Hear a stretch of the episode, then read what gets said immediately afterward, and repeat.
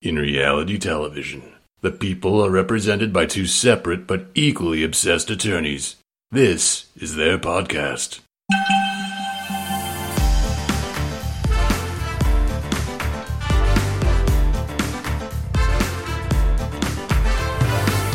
Hi, I'm Cesie, And I'm Angela. and this is the Bravo Docket.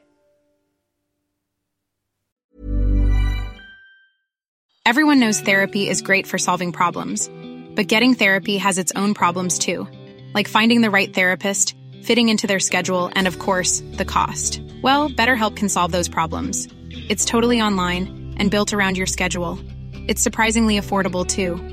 Connect with a credentialed therapist by phone, video, or online chat, all from the comfort of your home. Visit betterhelp.com to learn more and save 10% on your first month. That's BetterHelp H E L P. One size fits all seems like a good idea for clothes until you try them on. Same goes for healthcare. That's why United Healthcare offers flexible, budget friendly coverage for medical, vision, dental, and more. Learn more at uhone.com. All right, legal team. Super excited for today's episode and then also for my fabulous co host, Cesie, who is still in trial. She is doing an amazing job and it's a really, really interesting case. She killed it at her recent direct examination of a witness, and everybody should just be really proud of her. So while we miss her, I have my husband here to read things into the record, so to speak. So it's not just my voice talking. And then I collaborated with multiple Florida law attorneys that have provided some really interesting information and context. And I want to say thank you to everyone that reached out for my request for collaboration. I also want to thank everyone for their patience with any rustling or page flipping and any wonky editing. John and I are sitting right next to each other, passing the microphone back and forth. And instead of looking at a computer screen, I've printed everything out. So you might hear some of that. So thank you in advance for your patience. All right. So we are covering the Hochstein divorce on The Real Housewives of Miami. As you know, that's been a major storyline. And if you don't watch the show, you're still going to like this episode because there's some really interesting divorce stuff that we're going to go through. My husband's name is John, and he would like to introduce himself. Hello, my name is John. Introduction done. All right, brief and accurate. One of the first things I want to talk about is the fact that family law is hard. Being an attorney can be very stressful and difficult in general, but practicing family law can be particularly difficult. One of the things I wanted to do before jumping into all of this was give some examples and just talk about the practice of family law in general. I wanted to bring up a book that was written by James J. Sexton Esquire, described by former clients as a courtroom gunslinger and, quote, the sociopath you want on your side. His expertise in the law is matched only by his counsel for relationship advice. And this is in a blurb promoting his book. His best selling book, If You're in My Office, It's Already Too Late, recounts the cases he's handled and offers unique insights into how married couples can maintain their relationships before they end up in his office as a client. Though he deals constantly with the heartbreak of others, he still believes in romance and the transformative power of love. A longtime advocate for marriage equality and LGBTQ plus individuals and families, Sexton is a popular speaker at the annual Lavender Law Conference, which is the largest national symposium for LGBT legal issues. This is from the New York Times Book Review. Quote, who would have guessed that the person who gives the best legal advice about marriage was the guy responsible for getting you out of yours? And then there's some quotes I wanted to include in here because I, I agree with these from my experience just practicing law in general, and then also from my friends who have family law practices, and then also the family law attorneys that I collaborated with for this episode. This is a quote from Sexton. Quote, much of our job is to protect clients from themselves. We have to see their case objectively, both from their side and from that of their spouse or their spouse's counsel, who I always imagine is a smarter and harder working version of myself just to be safe and keep me sharp. Side note, that is a very, very good thing to do. If you have just started out practicing law, if you're a young attorney, never count on the other side to be lazy or not do the work. Always think of them as potentially working harder than you and being smarter than you and being better than you, and then hold yourself up to that standard. Here's another quote from Sexton We help them identify what's an emotional issue and what's a legal issue. To help them understand that, Ultimately, getting divorced is fairly awful, but a post divorce life can be fulfilling. More so if you don't set fire to everything you have in an attempt to hurt the other side for hurting you. Every divorce is a multivariate equation. It's a chess match with real life consequences. All divorce lawyers, like all chess players, know the same moves and are simultaneously attempting to attack and defend. The best of us see five to ten moves ahead.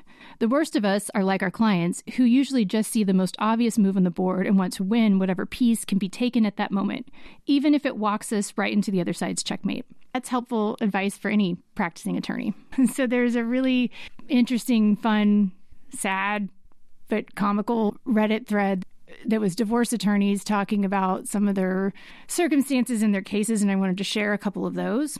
And these are ostensibly all from divorce attorneys. John, do you want to read some of these examples from Reddit? I would love to. You have to say that into the microphone. I would love to. Right here? Mm-hmm. One guy had his wife served with the divorce papers while she was in the hospital undergoing cancer treatment. She had no idea he wanted a divorce. Which, by the way, I have heard a lot of anecdotal evidence from nurses and medical professionals that that's not super uncommon if a wife goes through uh, cancer treatment or some other terrible illness, which is just awful. Men do better. Yeah, I wouldn't leave you during cancer. I want you to know that. Thank you. All right. All right, next one. One guy wanted a provision in his divorce that said his sons couldn't watch NASCAR because the wife's new boyfriend was into NASCAR. In the same case, the property division was so contentious that the judge had the parties list every piece of furniture in the house and try to work through who would get what. The guy made sure that he wanted everything she did, down to things like lace dollies her grandma. Doilies. Thank you. What's a dolly's dolly? Uh, down to things like lace dollies, No, doilies. doilies. Oh my God. Everything that she did, down to things like lace doilies her grandma made and some trophy she won in a woman's shooting competition. Quote, I bought her the gun, so it's pretty much my trophy. Oh, but there's more.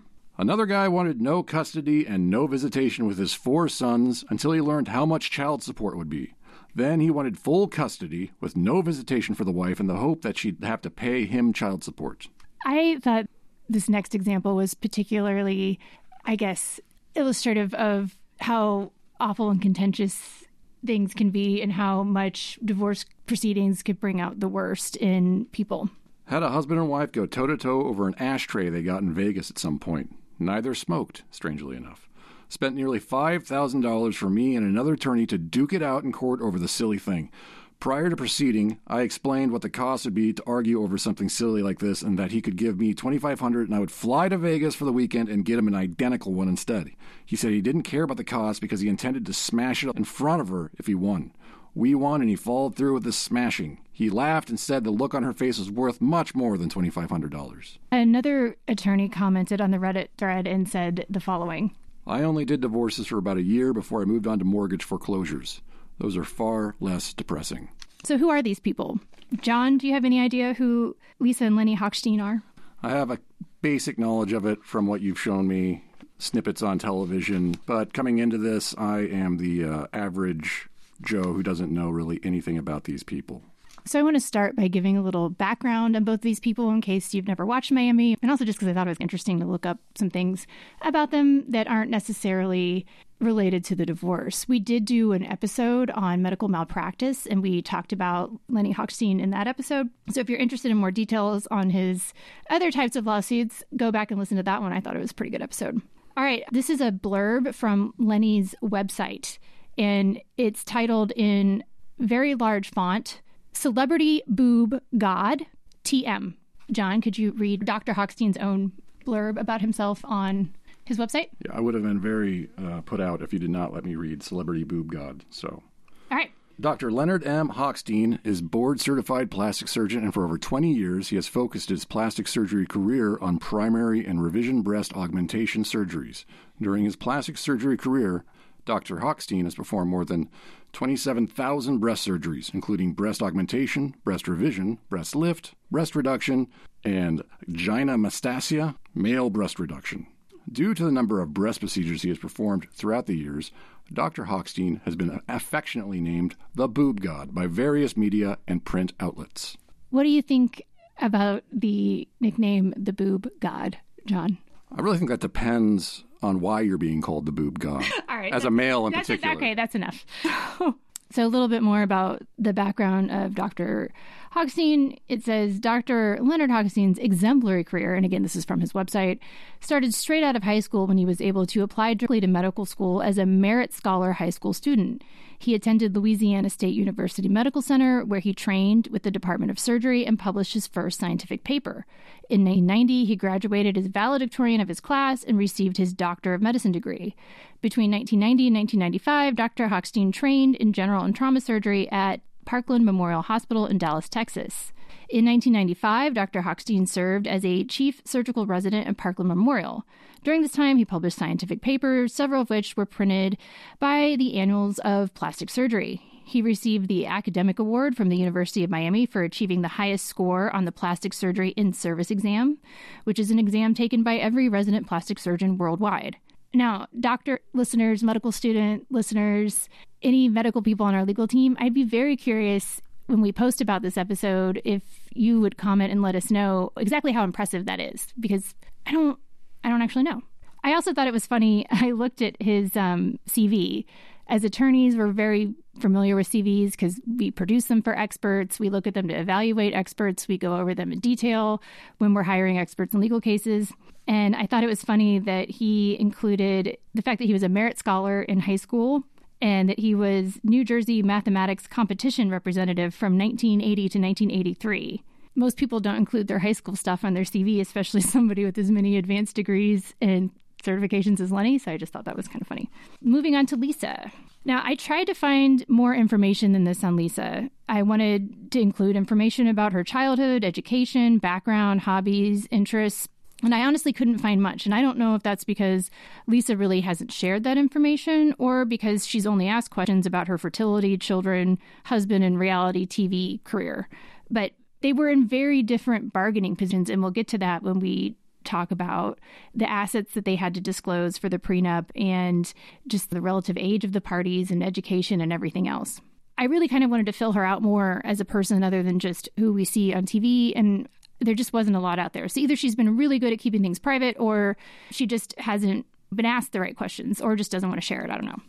Lisa Hochstein was born in Canada on July 24th, 1982. And prior to becoming a reality television celebrity, Lisa took part in beauty pageants and became a model. I think she was Miss Canadian Bikini or something like that. At the height of her modeling career, she was a Playboy Playmate. She appeared in Playboy on three occasions, twice in 2006 and one in 2007. Lisa said she enjoyed posing for Playboy and that she admired the professionalism of those working on the magazine, but she admitted to rushing into posing at such a young age. Lisa said, quote, I actually met my husband when I was on vacation in Las Vegas.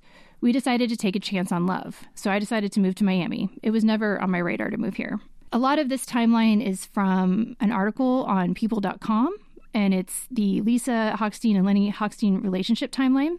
According to this article in People, on October 24, 2007, Lisa and Lenny go on their first date. And then on June 2008, Lisa and Lenny got engaged. And for the next part, I want to specifically thank Colleen McIntosh from the McIntosh Law Group. She is a attorney in Florida and she works in the Tampa area and she practiced in family law but now specializes in estates and trusts.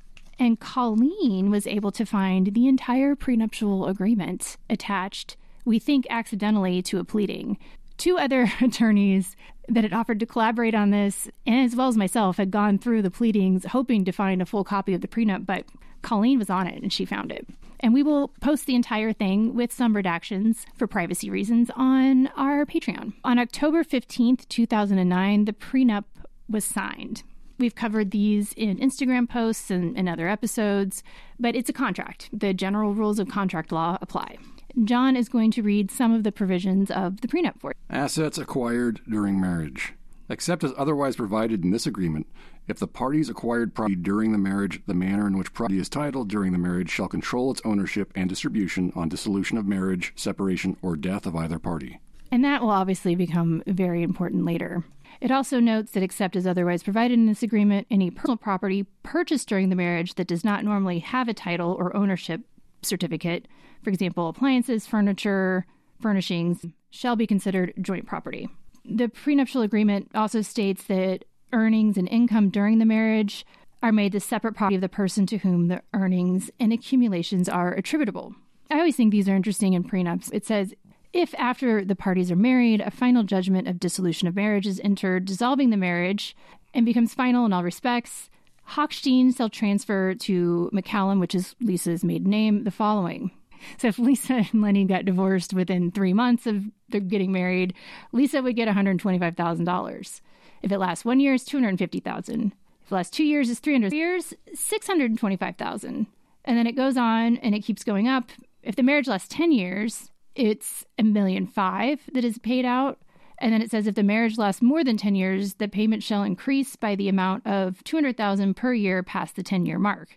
Lisa and Lenny had been married for 13 years at the time of the divorce. Angela and I have a very similar setup to our marriage. um, but I'm the one that gets the money. John, shut up. So just wanted everyone to know there, out there in podcast land. Don't listen to him. what? That would be funny. I won't say anything else, I promise. But what? Now you're just making me sound bad. All right, I love you. Can you please? I thought paragraph 15 was interesting if you would like to read that one, John. I would love to. Hochstein shall grant McCallum an allowance of $1,000 per week to spend as she sees fit. This allowance terminates upon separation of the parties or dissolution of the marriage.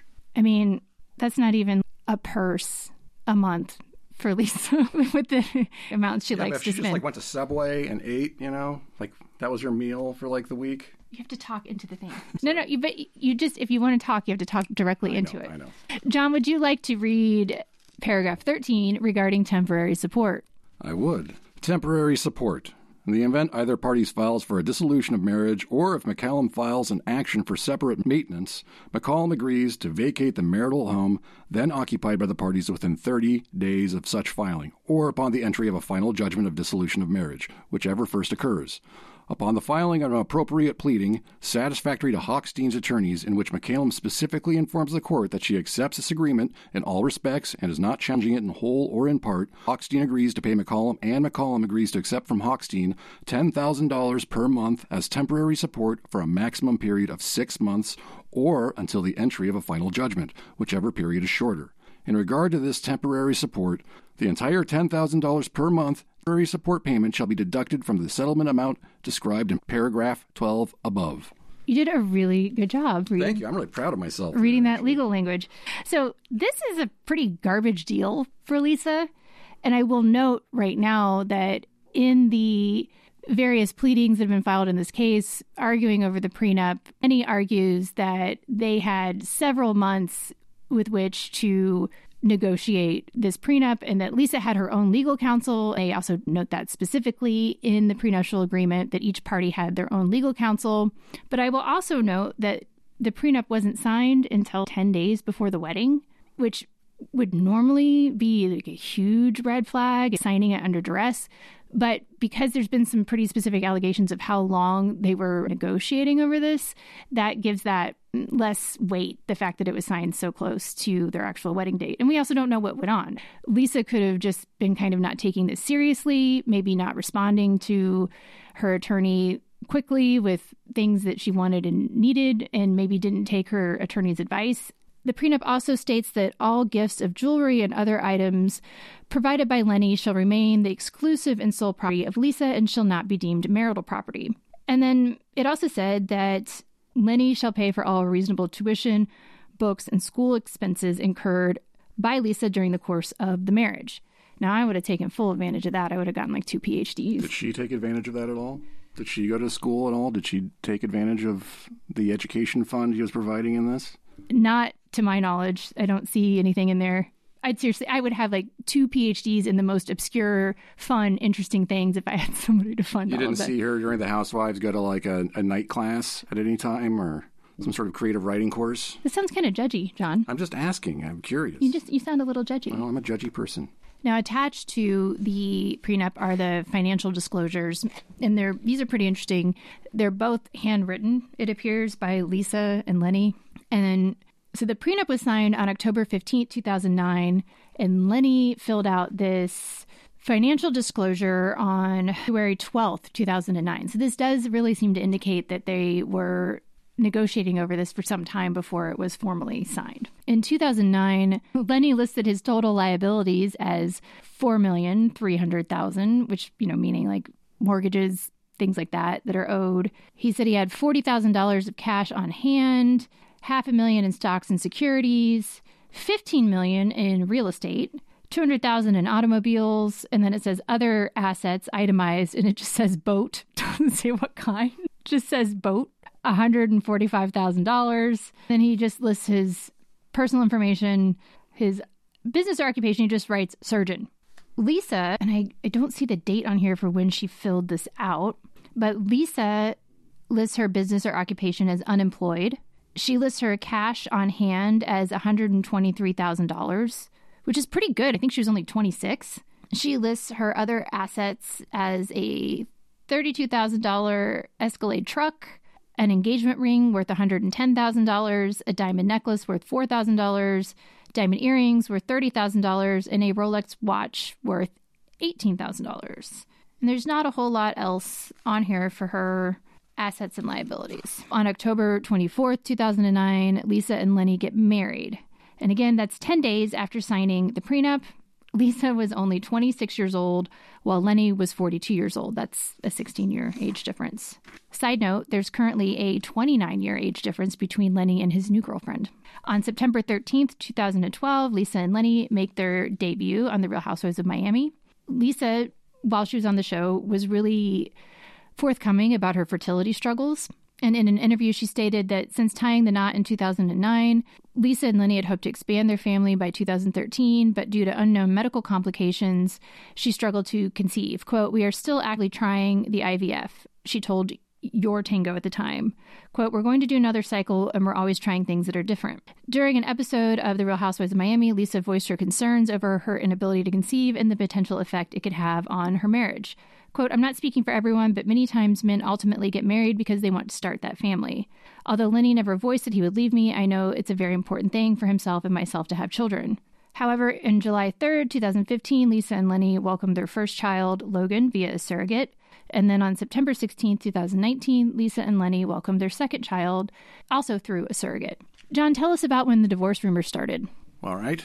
Uh, the divorce rumors started May 11th, 2022. Lenny arrived at a Miami nightclub with Austrian model Katharina Mazepa, who Page Six reported was his quote unquote new girlfriend, while the reality star showed up an hour later with co star Larsa Pippen by her side.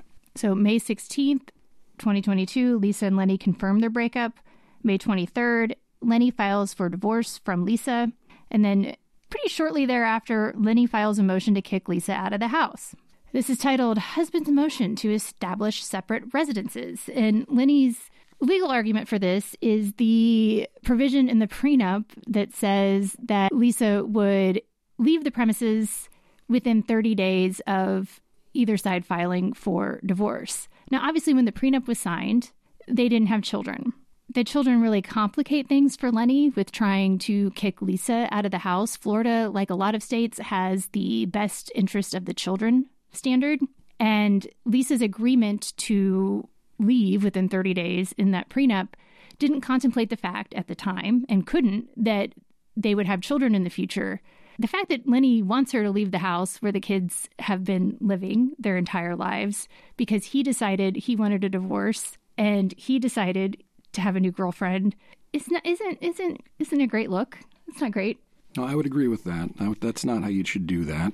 Breakups could be handled a little bit more, some more nuance. But again, we don't know what went on behind the scenes.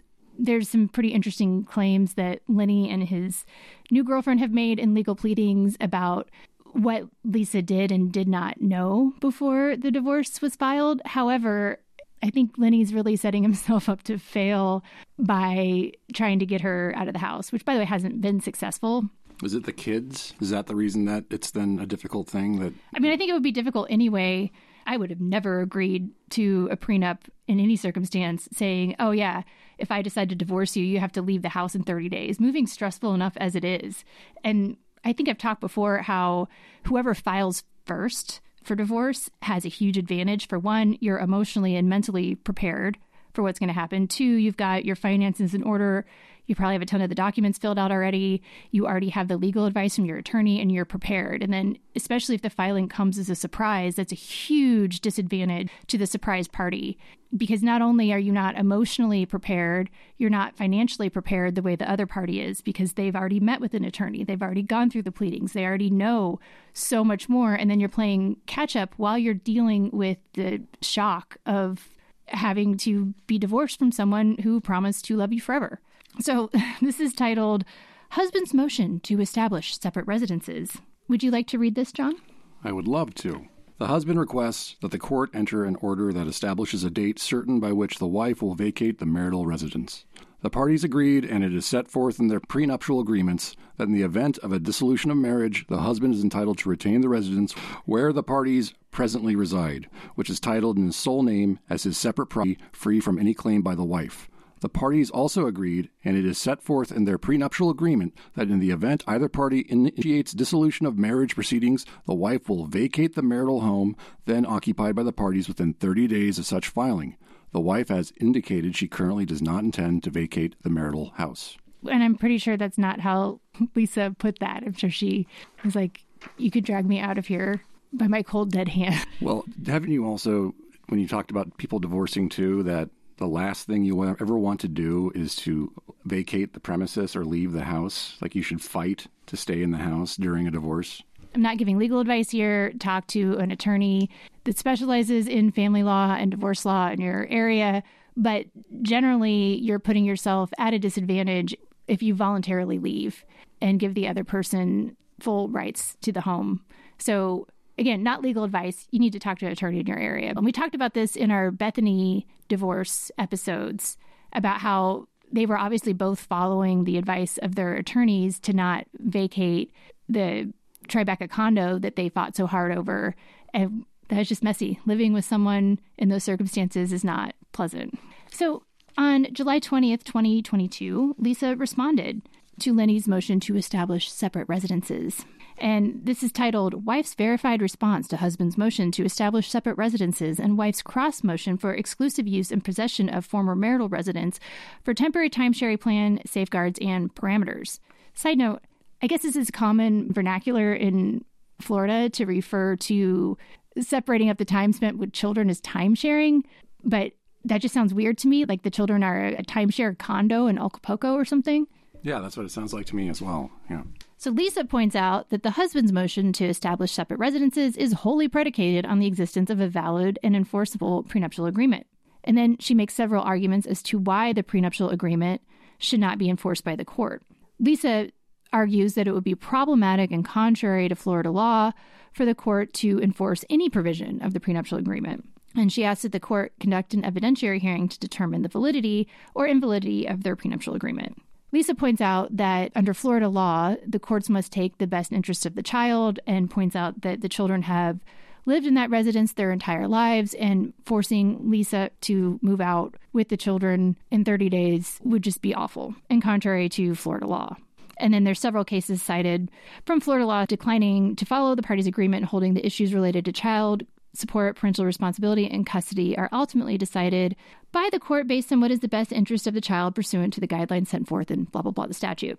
And a lot of states have the best interest of the child standard. Lisa points out that in order for the court to grant the relief, forcing her to leave the home, the court would have to f- determine that the prenuptial agreement is valid and enforceable and that it does not infringe upon the minor children's rights. Lisa also points out that the husband has secured his own new residence at the luxury residential skyscraper known as the Continuum on South Beach. I'm all kinds of nosy, so I had to Google how much these cost, and they are not cheap. For example, two bedroom units in the Continuum go for between seven to eight million dollars for a lot of them. On July 21st, 2022, Lenny files a response to Lisa's demand to stay in the home and I'm going to have John read some of this. Again, want to thank Colleen McIntosh, the Florida Family Law Estates and Trust Attorney in the Tampa area at the McIntosh Law Group, for pointing out these footnotes because they are, in fact, pretty entertaining to read in this pleading. I'm going to read some selected excerpts. And John, go right ahead. Okay. In lieu of complying with the prenuptial agreement she negotiated and signed while represented by highly competent counsel, the wife demands the court enjoin the husband from exposing the children to his presumed girlfriend and award her exclusive use and possession of the formal marital residence. It is to that motion this response is directed. The husband has not introduced quote unquote exposed the children to his girlfriend. He will notify the wife and he will first seek the independent advice of a qualified mental health professional before he does so. So I just want to note some of the footnotes here. I'm going to have John read these. Read footnote one and two, please. Okay. Since the inception of these proceedings, the husband's court filings have been succinct, disciplined, and quite frankly, kind. The wife has elected to respond in this action to the media and on her social media with vitriolic and unequivocally false allegations. The husband will remain above the fray. And then the second footnote. Pursuant to the prenuptial agreement, the residence would be set aside to the husband as his separate non marital property. Even if the parties had not executed a prenuptial agreement, the residence is the husband's non marital property, as it is titled in his sole name and is acquired and improved by him with non marital funds. I also like footnote three. I'm not liking it saying it's good. I'm just, it's entertaining to read. And this again is in Lenny's arguments as to why Lisa should leave the house and he should get to stay there. Quite frankly, if the wife were legitimately concerned about exposing the children to Ms. Mazepa, she would refrain from giving media interviews, creating social media posts, and discussing Ms. Mazepa's while filming scenes for her reality show. She not only refuses to exercise that restraint, she seemingly delights in the conflict. The wife could also delete her Finsta account, which is an Instagram account the wife created under a pseudonym to post defamatory comments to Ms. Mazepa's Instagram account. Her vicious commentary can be viewed not only by Ms. Mazepa's 1.7 million followers, but the children, their friends, and the general public as well. In paragraph 8, Lenny, via counsel in this pleading, goes on to make some other commentary. John, read paragraph 8 and then also footnote 4. Paragraph 8. The wife's assault in a series of absolutely false and inflammatory allegations against the husband is a classic case of projection. If her allegations were true, which they are not, she is asking the court to fix a situation she created and could easily remedy. She need only stop injecting herself into the husband's time sharing and engaging in precisely the exact behavior that she falsely projects onto the husband. Yes, that's right, in a sworn, verified court document, no less. And I cannot believe this is an illegal pleading. Although it, this reads more like something from oral argument. It's italicized, in parentheses, and in bold. So footnote four says The wife's allegations are, to put it graciously, wildly inconsistent. The wife wants the court to intervene in the husband's personal life because the children have just learned their parents are separating. Yet she claims she should have exclusive use and possession of the husband's residence because the husband allegedly has not slept in the marital residence in two and a half months. The husband filing for divorce on May 20th, 2022 was quote unquote unannounced, though there were numerous communications between counsel before the filing.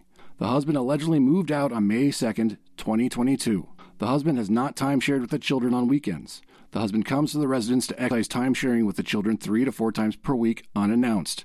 That word again.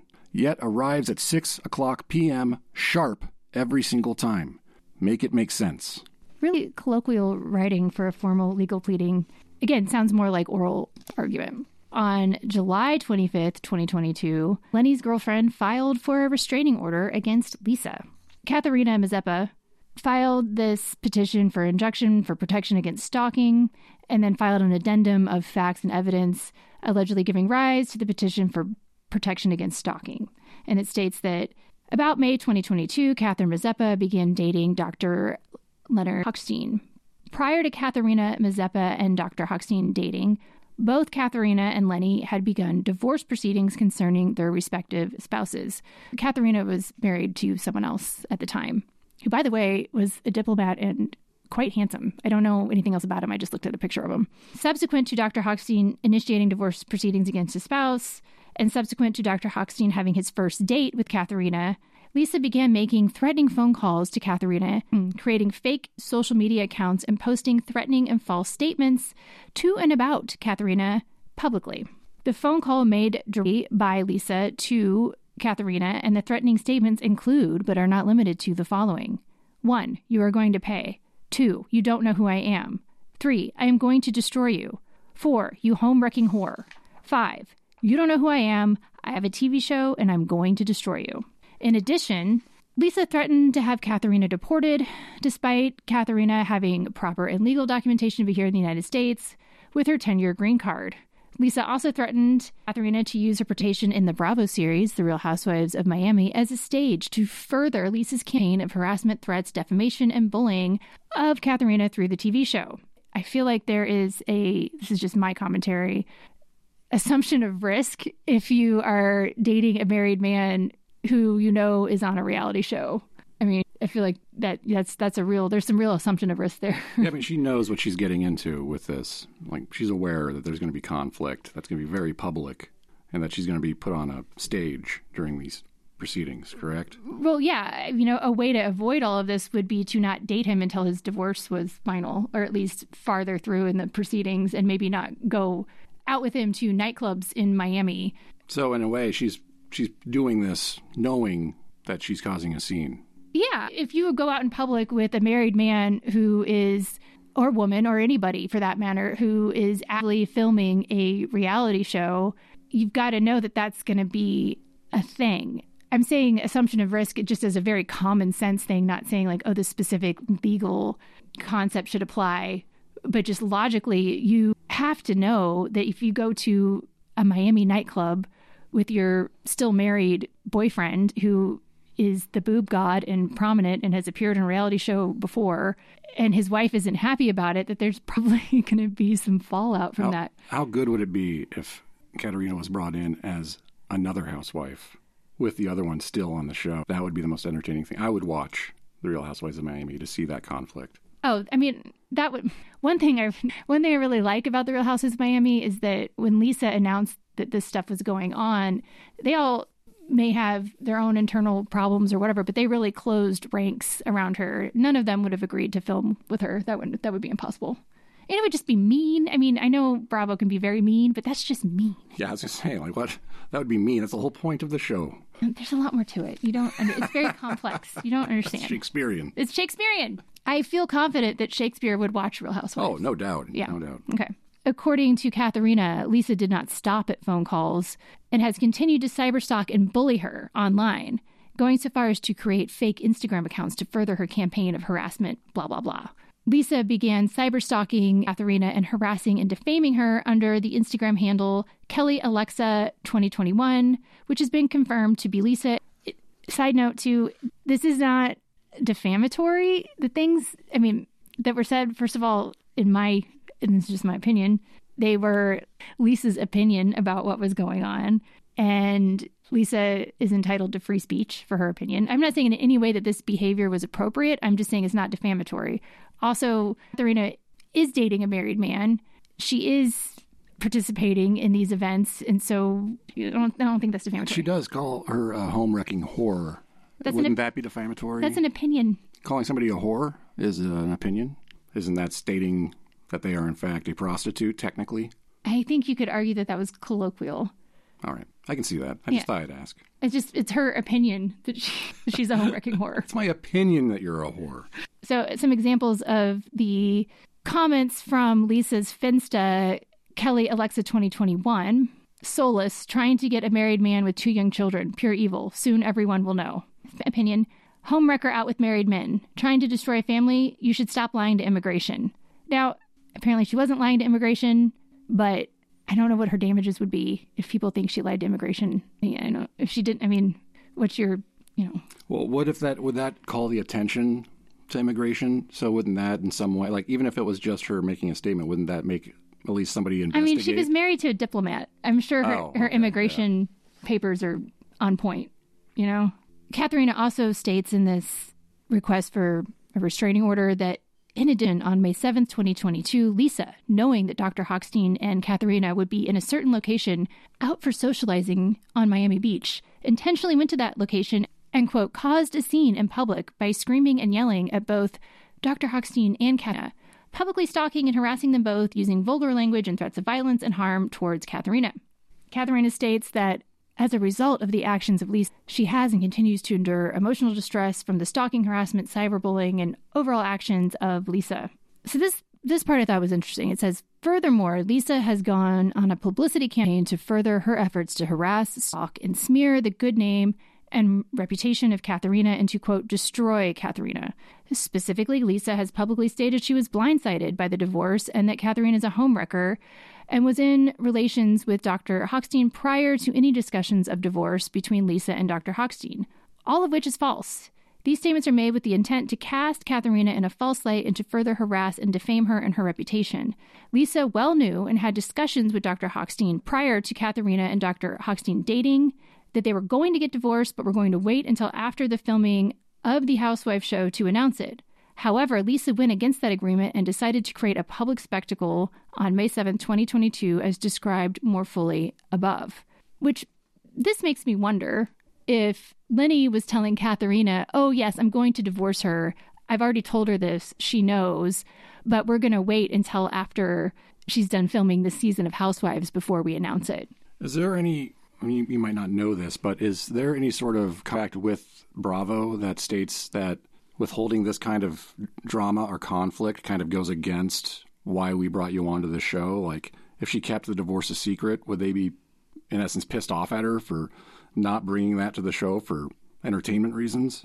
I don't think you can contract something like that. Logically, I don't think Lisa would agree to wait to announce the divorce until after the show was done filming because for one it appears she doesn't want to get divorced. It just seems like she'd be like if you're going to divorce me, you're going to have to do it with the cameras around. Right.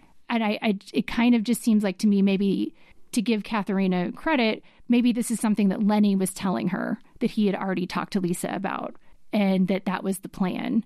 And so Katharina thought that these things occurred. These are just, this is speculation on my part. Katharina also says that Lisa could not have been, quote, blindsided because, as per Dr. Hochstein's public comments, Lisa and Dr. Hochstein have been sleeping in different bedrooms for months and living, quote, separate lives for months. To the point, Katharina could not be a homewrecker when Lisa and Dr. Hochstein were already separated for reasons having nothing to do with Katharina. So Lisa gets this and then files a motion to disqualify the counsel for Katharina. Lisa states that the attorney's appearance on behalf of Katharina came as a shock to Lisa, as that attorney had represented Lisa individually as well as representing Lisa and Lenny jointly for many years. To explain that, Lisa's saying, look, this attorney formerly represented me, knows many personal things about me, has attorney client relationship with me. And obviously, Lenny's now paying this attorney to file this restraining order against Lisa to try to get Lisa to leave his new girlfriend alone. And Lisa's saying, no, you can't do that. He should be disqualified. There's a conflict. This goes into the ethics rules. Here's the ethics rule provided by the Florida Bar. The former client rule states that a lawyer who has formally represented a client in a matter must not afterwards represent another person in the same or substantially related matter.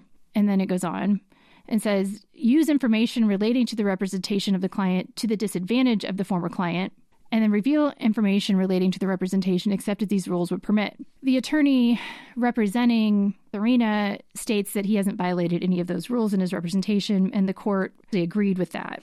And we'll talk more about this restraining order and what happened with that as we go through the timeline. So on September 6, 2022, Lenny files a motion to enforce the prenup and then a motion to bifurcate the proceedings. The motion to enforce the prenup is exactly what it sounds like, and the motion to bifurcate the proceedings. Ryan Reynolds here from Mint Mobile. With the price of just about everything going up during inflation, we thought we'd bring our prices down. So to help us, we brought in a reverse auctioneer, which is apparently a thing. Mint Mobile unlimited premium wireless. Ready to get 30, 30, bit to get 30, bit to get 20, 20, 20, bit to get 20, 20, bit to get 15, 15, 15, 15 just 15 bucks a month. So, Give it a try at mintmobile.com/switch. slash $45 up front for 3 months plus taxes and fees. Promo rate for new customers for limited time. Unlimited more than 40 gigabytes per month slows. Full terms at mintmobile.com. One size fits all seemed like a good idea for clothes Nice dress. Uh, it's a it's a t-shirt. until you tried it on. Same goes for your healthcare. That's why United Healthcare offers a variety of flexible, budget friendly coverage for medical, vision, dental, and more. So, whether you're between jobs, coming off a parent's plan, or even missed open enrollment, you can find the plan that fits you best. Find out more about United Healthcare coverage at uhone.com. That's uhone.com. Everyone knows therapy is great for solving problems, but getting therapy has its own problems too, like finding the right therapist, fitting into their schedule, and of course, the cost. Well, BetterHelp can solve those problems. It's totally online and built around your schedule. It's surprisingly affordable too. Connect with a credentialed therapist by phone, video, or online chat, all from the comfort of your home. Visit betterhelp.com to learn more and save 10% on your first month. That's BetterHelp H E L P. Wow. Nice. Yeah. What you're hearing are the sounds of people everywhere putting on Bombas socks, underwear, and t-shirts made from absurdly soft materials that feel like plush clouds. Yeah, that plush. And the best part? For every item you purchase, Bombas donates another to someone facing homelessness. Bombas. Big comfort for everyone. Go to bombas.com slash ACAST and use code ACAST for 20% off your first purchase. That's bombas.com slash ACAST. Code ACAST. For some reason, that wasn't available online and I couldn't download it. But what he's asking for there is essentially to separate the proceedings and have the court either declare the prenup is valid or invalid before making further rulings. Lenny also filed a financial statement and he states his age is 56, his occupation as a physician. And John, what is Lenny's present net monthly income? Uh, right now, it looks like it's around $353,000 A month. A month. And as those of you that watch The Real Housewives of Miami know, there was a dispute over whether or not Lisa and Lenny had a mortgage. According to Lenny, his monthly mortgage payments are how much? His monthly mortgage payments are $8,203.20. How much does Lenny spend on monthly meals outside the home? That would be $4,333.33. How much is Lenny's monthly maid service? That is $5,000. How much does Lenny spend on monthly payments for the automobiles? Monthly automobile payments are $10,163.63. You know, what I'm also amazed by is that his monthly alarm service is only $36. Bargain. Yeah. I mean, that's a big house. You might want to like it's The like ring costs like something way more than that, I believe. I, that's pretty impressive. how we is yeah how is that what it we got to find out what service they're using. Yeah, because we're getting robbed apparently. Yeah, yeah, we're getting robbed. Well, I mean, we're not getting robbed because we have an alarm system, but apparently we're paying way too much if Lenny's house on Star Island. Thirty-six dollars. All right. Also, Lenny cites his residential lease expenses as $9,000. John, how much does Lenny spend on monthly babysitting or daycare? Uh, that looks like it's around six thousand. How much does he spend monthly on clothing and uniforms for the children? That's a thousand dollars for that. So, what's the subtotal for the amount Lenny says he spends on the children per month? Let's just round up slightly. It's fourteen thousand dollars. So, monthly, what is, according to this document filled out by Lenny, what is Lenny's surplus after expenses income a month? Surplus after everything is two hundred fifty-one thousand five hundred and sixty-seven dollars and sixteen cents. Then on October 13th, 2022, Lisa files a motion for attorney's fees. What does Lisa have to say here, John? You can read paragraphs three and four. All right. There is no question the husband is the financial breadwinner and provider for the family. The husband earns millions of dollars each and every year. While the husband has paid his professionals, including his predecessor and current law firm and forensic accountant, well in excess of $100,000. Pursuant to Florida statutes 61.16, after considering the party's financial resources, the court may order a party to pay a reasonable amount of attorney's fees, suit monies, and costs to the other party. The purpose of this statute is to ensure that both parties to a dissolution case have similar access to counsel and that neither has an unfair ability to obtain legal assistance because of the other's financial advantage. You guys that have listened to our Bethenny divorce episodes know that Bethenny had to pay Jason's attorneys, which, when you're the one that's having to pay both sides, that's adding insult to injury because you're having to pay for your opponent's attorneys who are then attacking you. But there is very good reasons for this because imagine the disparity if this wasn't a law and one extremely wealthy person could use the full force of the law and an army of attorneys to attack, and the other person couldn't pay. So then on November 28th, going back to the restraining order issue, this is November 20th, 2022. Before we talk about what the court ordered with regard to the restraining order that Katharina filed against Lisa, I want to tell you what the definition of stalking is. Florida statutes define these as follows Harass means to engage in a course of conduct directed at a specific person which causes substantial emotional distress to that person and serves no legitimate purpose. Course of conduct means a pattern of conduct composed of a series of acts over a period of time, however short, which evidences a continuity of purpose. The term does not include constitutionally protected activities such as picketing or other organized protests. John, would you like to read what a credible threat is? I really would. Credible threat means a verbal or nonverbal threat, or a combination of the two, including threats delivered by electronic communication or implied by a pattern of conduct, which places the person who is the target of the threat in reasonable fear for his or her safety or the safety of his or her family members or individuals closely associated with the person, and which is made with the apparent ability to carry out the threat to cause such harm. It is not necessary to prove that the person making the threat had the intent to actually carry out the threat. For the purpose of this discussion, it's important to know how legitimate purpose is defined because the communication with the other party has to serve, according to the statute, no legitimate purpose. I was curious about how that was defined, so I looked it up. So, communication that is for a legitimate purpose, such as business, child custody, or legal matters, is not considered stalking. Even if those communications are heated, it's not necessarily stalking if the purpose was legitimate. On November 28th, 2022, an order is entered, and it's an order of dismissal for Mazepa's restraining order against Lisa. And it says, quote, Court does not find that the phone call and messages served no legitimate purpose and also does not find that the petitioner suffered any substantial emotional distress. The court basically said, We get it.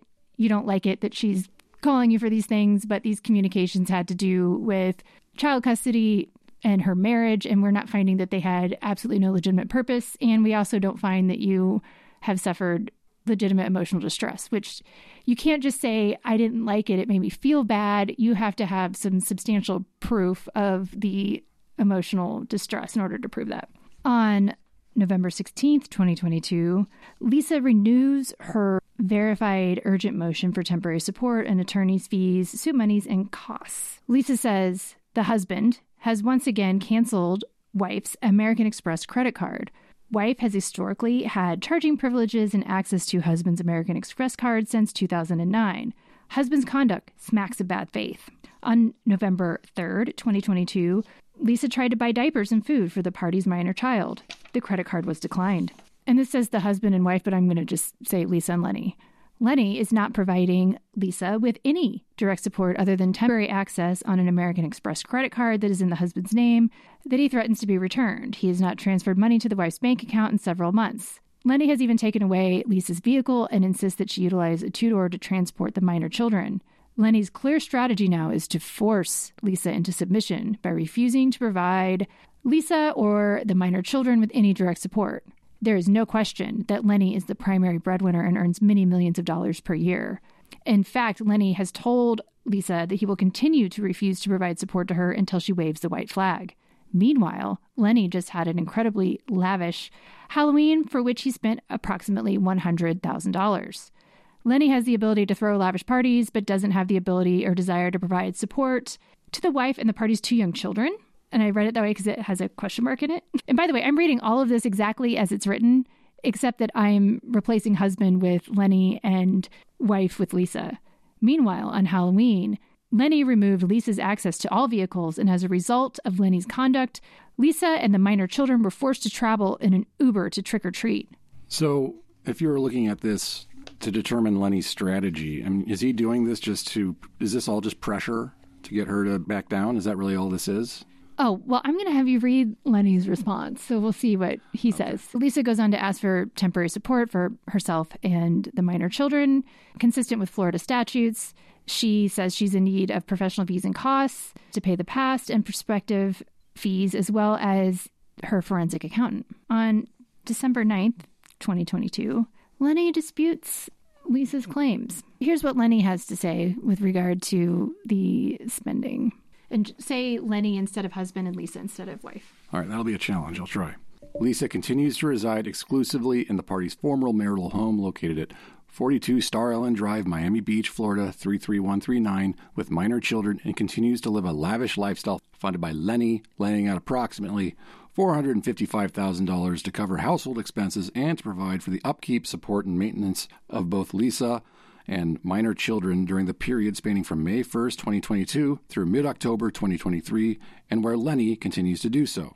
Astonishingly, Lisa has incurred nearly $200,000 in charges between May 1st, 2022 and October 15th, 2022 on an Amex card, which Lenny has paid fully and faithfully each month. Lenny goes on to say that he has categorically and completely negated each of Lisa's allegedly false and defamatory statements and that he delivered a check payable to her in the sum of $5,000 that she accepted on October 26, 2022. And he claims that Lisa agreed to accept a charging limit on her American Express in lieu of receiving the sum of $10,000 in temporary support from Lenny on a monthly basis, which is what Lenny claims is enforceable in their prenuptial agreement. Lenny goes on to say if any truth exists to Lisa's allegation that when she attempted to purchase, quote, diapers and food for the minor children with the American Express card on November 3rd, and the card was declined, no doubt exists that the wife, who received $5,000 in direct support from husband on October 26, 2022, and who also earned substantial sums from her involvement in casting as a principal member of the Real Housewives of Miami, had the financial ability and resources to purchase diapers and food for the minor children and did not need to rely upon the American Express card to make these purchases. Lenny notes that, quote, it should not be lost upon the court that Lisa continues to use the Instacart app for the purchase of groceries and other household items, which is linked to husband's bank account. If Lisa is truly in need of diapers and food for the minor children, Lisa should have purchased the same with the Instacart app tied to husband's bank account. But Lenny doesn't stop there. John, do you want to discuss the vehicles? I do. Start with paragraph 22. All right, paragraph 22. Turning to the other patently false and defamatory sworn statements set forth in Lisa's motion, Lisa further attempts to discredit and shame Lenny by alleging that Lenny took away Lisa's vehicles and insists on Lisa using a two door to transport the party's minor children. Nothing could be further from the truth of the matter, as Lisa has been utilizing the party's four door 2021 Rolls Royce Ghost as her primary mode of transportation since the party's separation, which occurred in approximately mid April 2022, which Lenny's using the party's Range Rover as his primary mode of transportation. Yeah. I'm going to stop you right there. I was curious because I know that uh, a Rolls Royce is really expensive. John, how much is a Rolls Royce Ghost? How much does that start at? Uh, the starting price is four hundred thousand dollars, and it's quite a beautiful car. I can't. I mean, I can't imagine driving a car that expensive around Miami. I mean, can you imagine if you is that your grocery getter? Someone dings. I guess if you have enough money to spend close to half a million dollars on a car, you're not. I mean, it's chump change. Yeah, I guess. All right, on to paragraph twenty-four, John.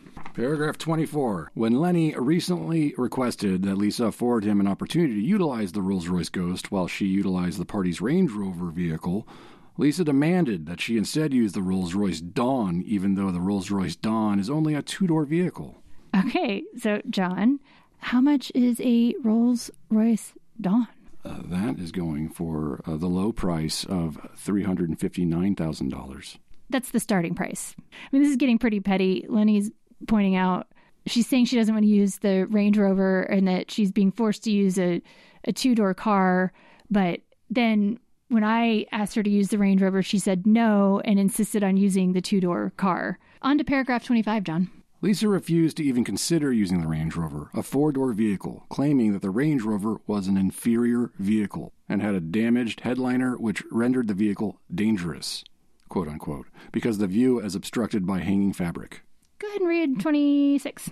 It should be noted that Lisa, in a childish and immature act of defiance, intentionally ripped down the headliner fabric affixed to the interior of the Range Rover to render the vehicle dangerous as a means of avoiding having to use this vehicle.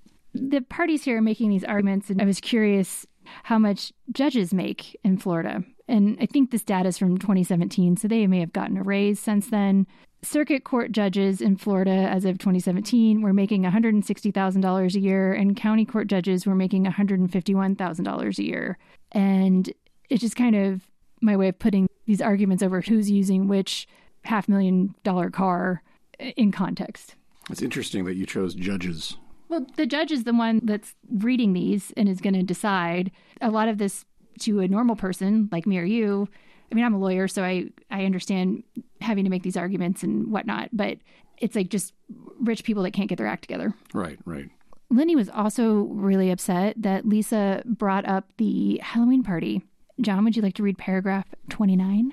Most damaging to Lisa's indefensible claim regarding Lenny's ability to throw an incredibly lavish Halloween party while at the same time not having the ability to provide support for Lisa and minor children, as alleged. Lenny maintains that wife not only attended the Halloween party, which Lenny hosted at the party's former marital home on Saturday evening, October 29, 2022, but wife also hosted the annual party and invited over 100 guests. Lenny spent approximately $40,000 to host the party and not the sum of approximately $100,000 as falsely alleged by Lisa. Not only did Lisa invite over 100 guests of her own choosing to the party, Lisa also invited at least two male guests who Lisa has been romantically involved with during the pendency of this dissolution proceeding, if not earlier. So I got really curious reading that. I mean, we already know from reading this that Lenny can track what Lisa's doing by what she's spending on the credit card that he pays for, and then also what she's ordering if she uses Instacart. And it made me wonder if he had installed spyware or something else on her phone, and if she's still using a phone that Lenny pays for and could be considered Lenny's property. And Florida, if I recall correctly, is a two party consent state. So if you're recording a conversation, both parties have to consent to the recording. A lot of states are not two party consent. So if just one party consents to the recording, i.e., the person making the recording, then that's not illegal. But I was curious if it got into kind of murky territory, if Lenny owns the phone that she's using and it's his phone that he paid for on his phone plan. And even if he didn't put tracking software on it, he could get all the itemized bills and see who she's calling and the phone numbers and do research that way. Is this the first time this is dropped in these proceedings that she's had uh, uh, relationships during this time? I can't say that for sure. There's a lot of pleadings in this divorce, and I, I have not read all of them. That would have taken way too long to prepare for the episode, and I can't see all of them. There are some that are filed, it looks to be under seal or just are not available. Did get curious, so I looked it up. Florida statute 934.425 says a person may not knowingly install a tracking device or tracking application on another person's property without the other person's consent. And then, for the purposes of this section, a person's consent is presumed to be revoked if A, the consenting person and the person to whom consent was given are lawfully married and one person files a petition for dissolution of marriage from the other, or the consenting person or the person to whom consent was given files an injunction for protection against the other person it does seem like there's a maybe a loophole there. And i would again florida attorneys if you want to leave comments when we post about this episode if the person paying for the phone who owns the phone and has the contract with whatever phone company it's with if that person can put spyware on the phone. It seems like no but i i don't know. There is a florida case called o'brien versus o'brien and in that case, the husband and wife were seeking a divorce prior to a hearing. The wife had installed certain spyware program on the husband's computer. The particular program intercepted emails and electronic communications at the time they were either sent from or received the husband's computer, and then routed a copy of the intercepted message to a special file on the computer's hard drive. The wife would then access the secret file and retrieve the intercepted message.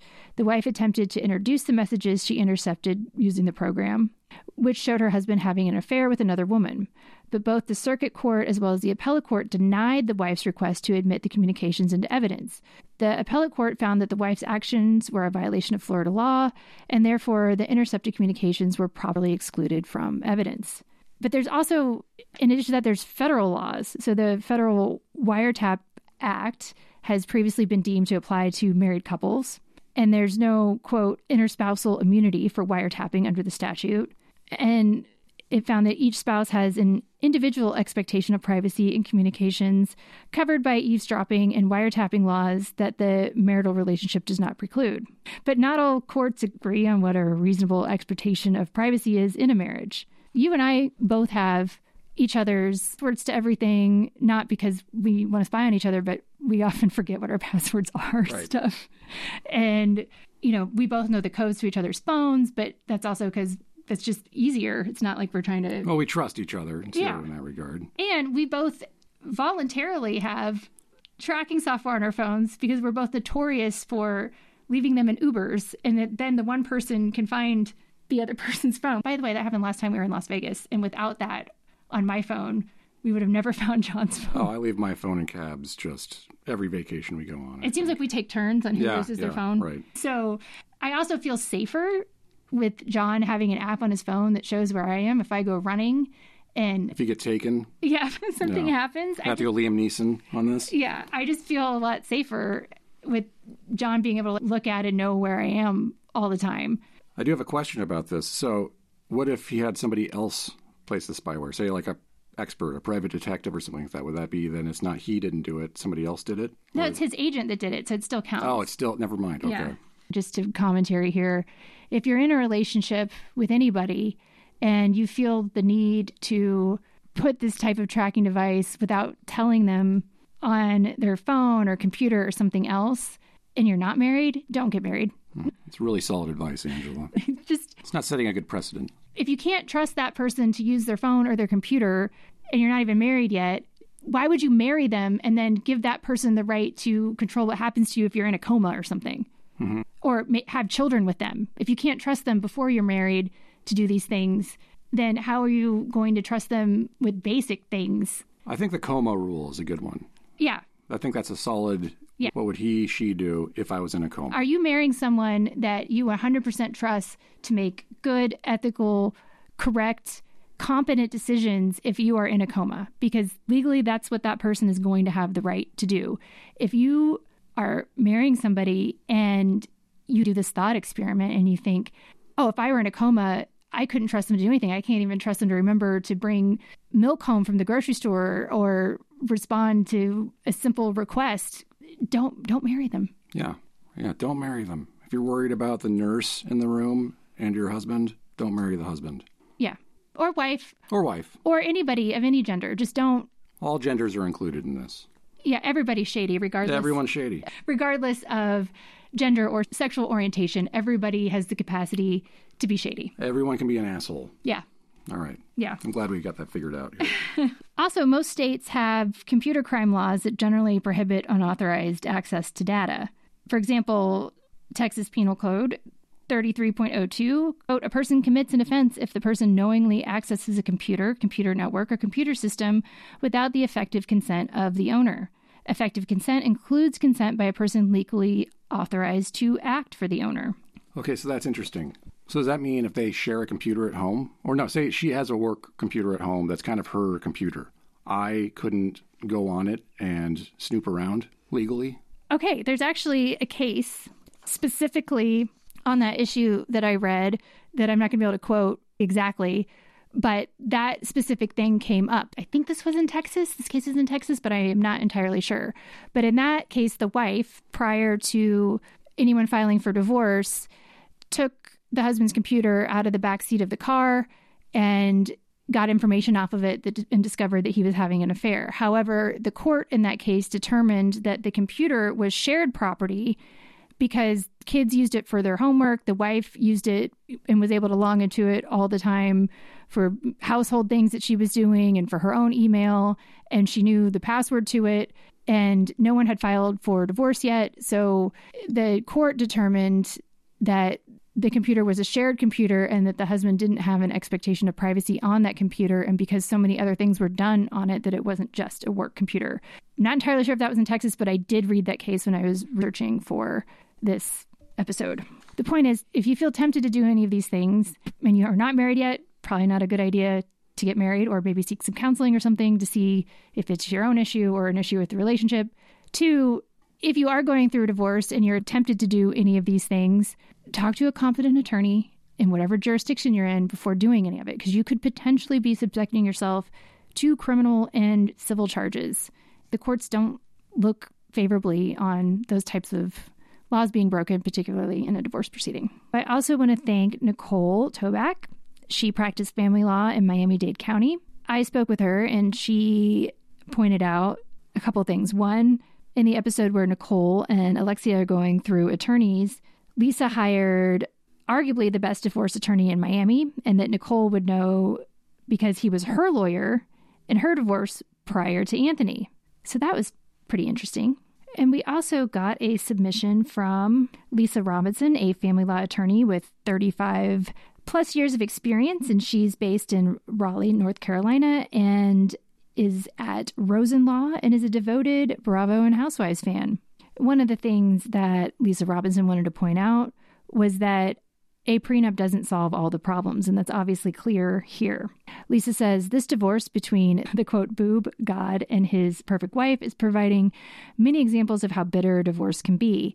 Just so much to unpack. The nightclub encounter, Lisa's emotional breakdowns while filming, Lisa's talks with her friends, mother in law, and housekeeper, the girlfriend, Katharina Mazepa's attempt to obtain a restraining order against Lisa, Lisa's claims that she can't provide basic necessities for their children, Lisa's Amex card being denied. The list could go on and on. But one interesting point in this divorce Lisa and Lenny had a prenup. A prenup is a private contract between two people who are getting married, detailing how their assets and marital obligations will be handled when the marriage is over. However, this prenup doesn't seem to be working. What an understatement. According to Lenny's June 2022 filed motion, he asked the court to intervene in his quote motion to establish separate residences, which we covered on the podcast. Lenny claimed that his and Lisa's prenup stated that he would be able to keep the Star Island mansion, which we discussed. Lisa says that even though this divorce was filed back in May 2022, there seems to be no quick, easy resolution. And unfortunately, it looks like the terms of the prenup that they signed before their 2009 marriage is definitely not answering all of the issues that this couple are facing. Discussing prenups could go on for hours, but this bitter divorce is one example of when having one is just not resolving all of the issues between the couple. So, Lisa, thank you so, so much. So, one of the things I wanted to point out too, as we're nearing the end of this present discussion on Lisa and Lenny's divorce, obviously they're nowhere near to finalizing this yet. There are multiple hearings scheduled for March of this year to determine a lot of these things that they've been arguing about. As of right now, Lisa is still in the home in Star Island. Lenny is with his girlfriend on his fancy condo in South Beach. And there's just a lot of things that the court has to decide. I want to thank Nicole Toback for collaborating with me on this issue as well and pointing out again that prenups cannot contract for children's issues and also for providing some context about Lisa's divorce attorney. According to Nicole, who practiced in Miami Dade County in family law, Lisa's divorce attorney is arguably one of the best in the entire state of Florida. So that is good for Lisa. And thank you again, Nicole. I really appreciate your help. And it'll be really interesting to see what the court determines as to the enforceability of the prenuptial agreement. Okay, you had questions for me. Actually, I do. This is a subject change. I'm curious about something that's big in the headlines right now. This is something that I'm very interested in, and it's the uh, Alec Baldwin uh, uh, uh case where he accidentally uh, fired a live round on the filming of Rust and uh, killed, um, I believe, the cinematographer, perhaps. I, now I, I, don't know. And then he also wounded the juror, I believe, as well. But it was supposed to be a what do they call them? Uh, what do they call those bullets? Blanks. Blank. Thank you. I went blank.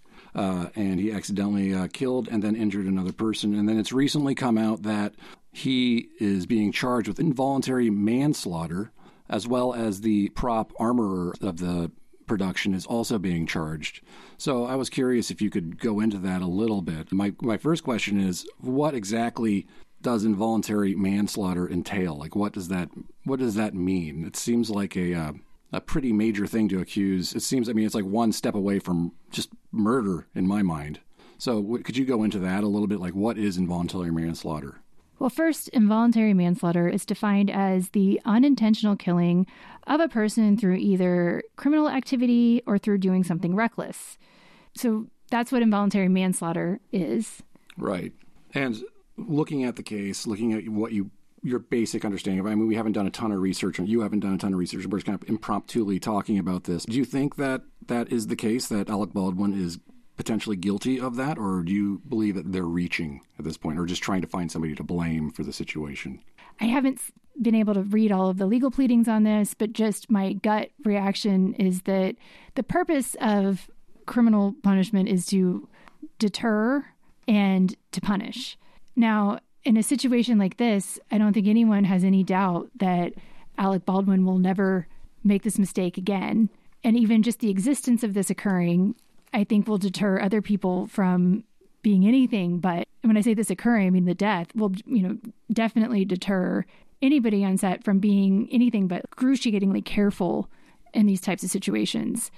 I haven't seen any evidence that Alec Baldwin was drunk or had known that there was a chance of a live bullet being put into the gun or in any way that could harm anybody. I feel like just the act of having accidentally killed someone is punishment in and of itself. No one's claiming that this was in any way intentional. And in order to prove this, they have to show that it was reckless, which means it goes beyond ordinary negligence. Negligence is the failure to use ordinary care. Reckless is the complete and utter disregard for safety. There's been a year of investigation into this incident.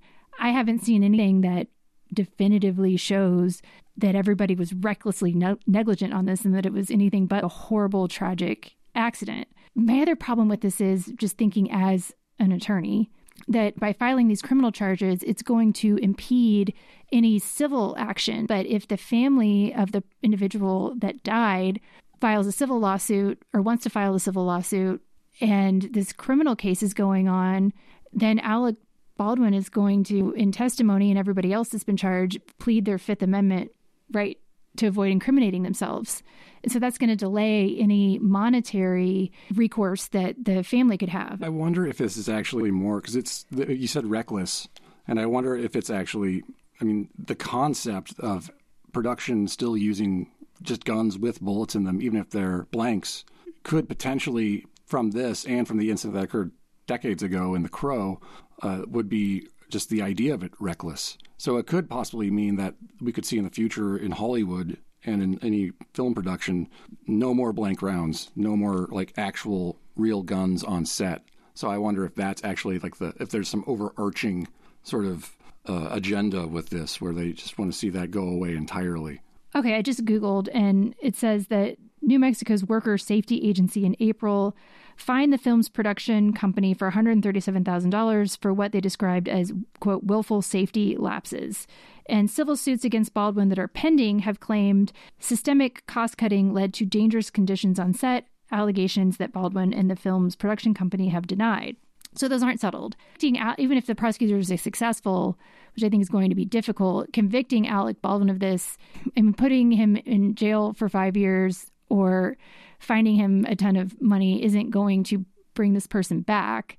But the family, and if these, you know, the person that died had any children or a wife or anything else, a settlement in a civil case could actually substantially help them, and a criminal charge is going to impede that, like I said, because of the Fifth Amendment issues. Also, involuntary manslaughter charges, if you're drag racing somebody else on a public highway and then you hit somebody and they die, or if you're driving drunk or doing something else inappropriate while you're driving and then you kill someone, that's typically the type of thing that you see for an involuntary manslaughter charge. I don't know all the facts, but this seems like a big reach to me, and I just don't see the value in it for use of public tax dollars or for the general theories of crime and punishment. Do you think if Alec Baldwin uh, wasn't behind the gun, if he hadn't fired the gun, he is a the, one of the probably, if not the main producer of the independent film. Do you think if he hadn't fired the gun, they still would be gunning for no pun intended uh, Alec Baldwin in this, or would he be would he be just fine at that point in time? Are you talking about for the civil issue or the criminal? The criminal. I don't think even these prosecutors would have tried to file criminal charges against him if it were if he wasn't the one holding the gun unless he was the one specifically in charge of ensuring safety or if he was the one that instructed everybody not to follow the safety protocols unless there was something like that, I can't see them pursuing criminal charges if he's not the one that actually fired the gun. Okay. But civilly, I think he would have gotten sued no matter what because he was a producer of the film. And then it's the question in a civil lawsuit is how much, who can pay and where will the money come from? And, you know, he does have seven kids, but he's not exactly poor. So, one more question, and you might not be able to answer this, um, but I learned a lot about this from, I think it was CNN.com. And what I read was straight from the mouth of the district attorney that's going to be leading the charge in the case. And uh, the district attorney was asking for six hundred thousand something dollars in funds to to to help with this case against Baldwin. Do you in any way think that something like this, and or uh, does this happen often, where you think potentially that this is a a, a district attorney trying to just get a high profile case for them to progress their career a little bit, or do you think that this is actually something that's worth the time of the district attorney? Man, you're making me give my opinion on a lot of stuff. As of right now, with the limited amount of information that I have, no, I don't think criminal charges are helpful or a useful expenditure of the taxpayer dollars for the citizens of New Mexico. I mean, I, I don't I don't see this benefiting the citizens of New Mexico. I don't see it benefiting anybody and I don't I don't think Alec Baldwin needs these criminal charges to deter or punish him from ever doing this again, you know? Right. Do you think that Hollywood in general should just stop using guns and blank rounds in on set at this point in time just due to the implications of or the the potential this happening again? Man, you're asking me a lot of questions. We can stop. I don't know because I don't I don't know how I don't know how it works on movie sets. Movies have all kinds of dangerous stunts and things. I don't even know how blanks work in a gun. I don't understand how you could ever have a blank in a gun and have that accidentally be a bullet. I don't know enough to answer that question. All right. Well, I don't really have any other questions about that. I just thought it was hot in the news right now, and I was curious to get your take on um, what's going on with the Alec Baldwin case. It is interesting in the stuff that I've just quickly Googled. I guess Alec Baldwin has said that he did not pull the trigger, but an FBI forensic test of the revolver found that it functioned normally and would not fire without the trigger being pulled. Quote, Mr. Baldwin had no reason to believe that there was a live bullet in the gun or anywhere on the movie set. He relied on the professionals with whom he worked, who assured him the gun did not have live rounds. We will fight these charges and we will win. And this is from Alec Baldwin's attorney. Firearm guidance from the Actors Union instructs performers to treat guns as though they are loaded with blanks and rely on weapons handlers to instruct them on use, including when they can safely point a firearm at someone on camera. Quote, an actor's job is not to be a firearms expert or a weapons expert, the union said, slamming the district attorney's charging decision as uninformed. Most actors have never even fired a real gun before. They have zero knowledge on handling firearms. It's up to the armorer or the prop master to show them how to do that. I mean, money can help the families. Criminal charges, I don't see, I mean, I don't know. I don't see how that's going to help. Well, does the district attorney have a choice? Yeah, it's called prosecutorial discretion. Really? So if a crime's been happen, a crime has happened. This technically is a crime. Well, I The district according attorney, to the, the- district attorney has a, the right or the ability to say no. We're not going to pursue this further. They can't just blindly say no. That's a crime. We have to do it, no matter what.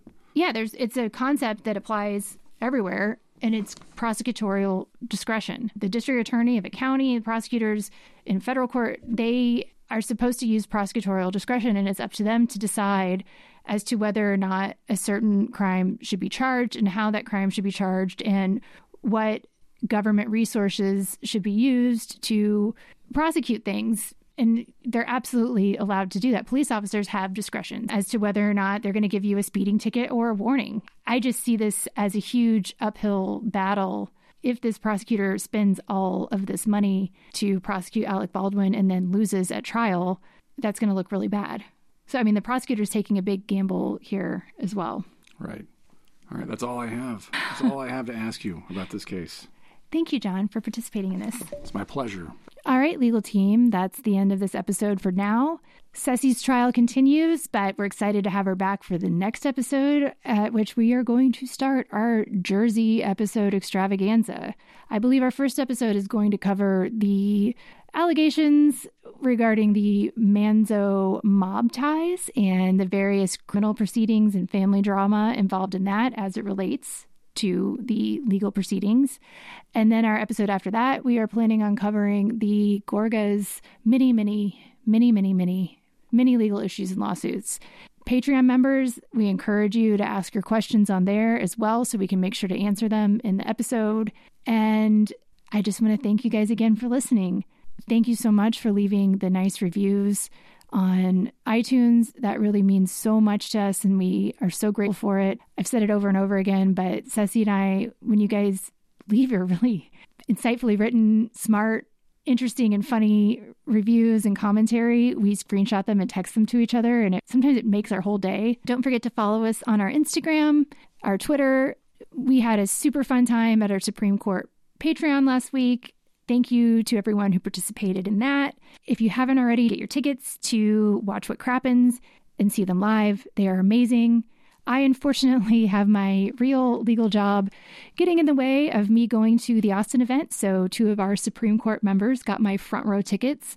But I am hoping to make it to another one where my job won't get in the way and perhaps go to Crappens in San Francisco with Cesie but Cesie will still be at the LA Crappens show. And again, 10 of 10 recommend. It's amazing. You have no idea how talented these guys are if you don't take the opportunity to see them in person.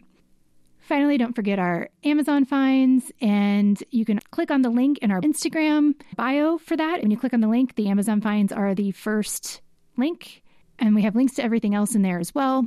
And then we also have our website, at thebravodocket.com. Thanks again for listening, legal team, and I really hope you enjoyed this episode.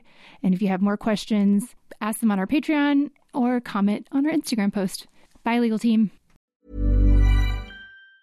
Mom deserves the best, and there's no better place to shop for Mother's Day than Whole Foods Market. They're your destination for unbeatable savings, from premium gifts to show-stopping flowers and irresistible desserts. Start by saving 33% with Prime on all body care and candles. Then get a 15-stem bunch of tulips for just $9.99 each with Prime. Round out Mom's menu with festive rosé, irresistible berry chantilly cake, and more special treats. Come celebrate Mother's Day at Whole Foods Planning for your next trip? Elevate your travel style with Quince. Quince has all the jet setting essentials you'll want for your next getaway, like European linen, premium luggage options, buttery soft Italian leather bags, and so much more. And is all priced at 50 to 80% less than similar brands. Plus, Quince only works with factories that use safe and ethical manufacturing practices. Pack your bags with high-quality essentials you'll be wearing for vacations to come with Quince. Go to quince.com slash pack for free shipping and 365-day returns. The Bravo Docket is part of the ACAST Creator Network.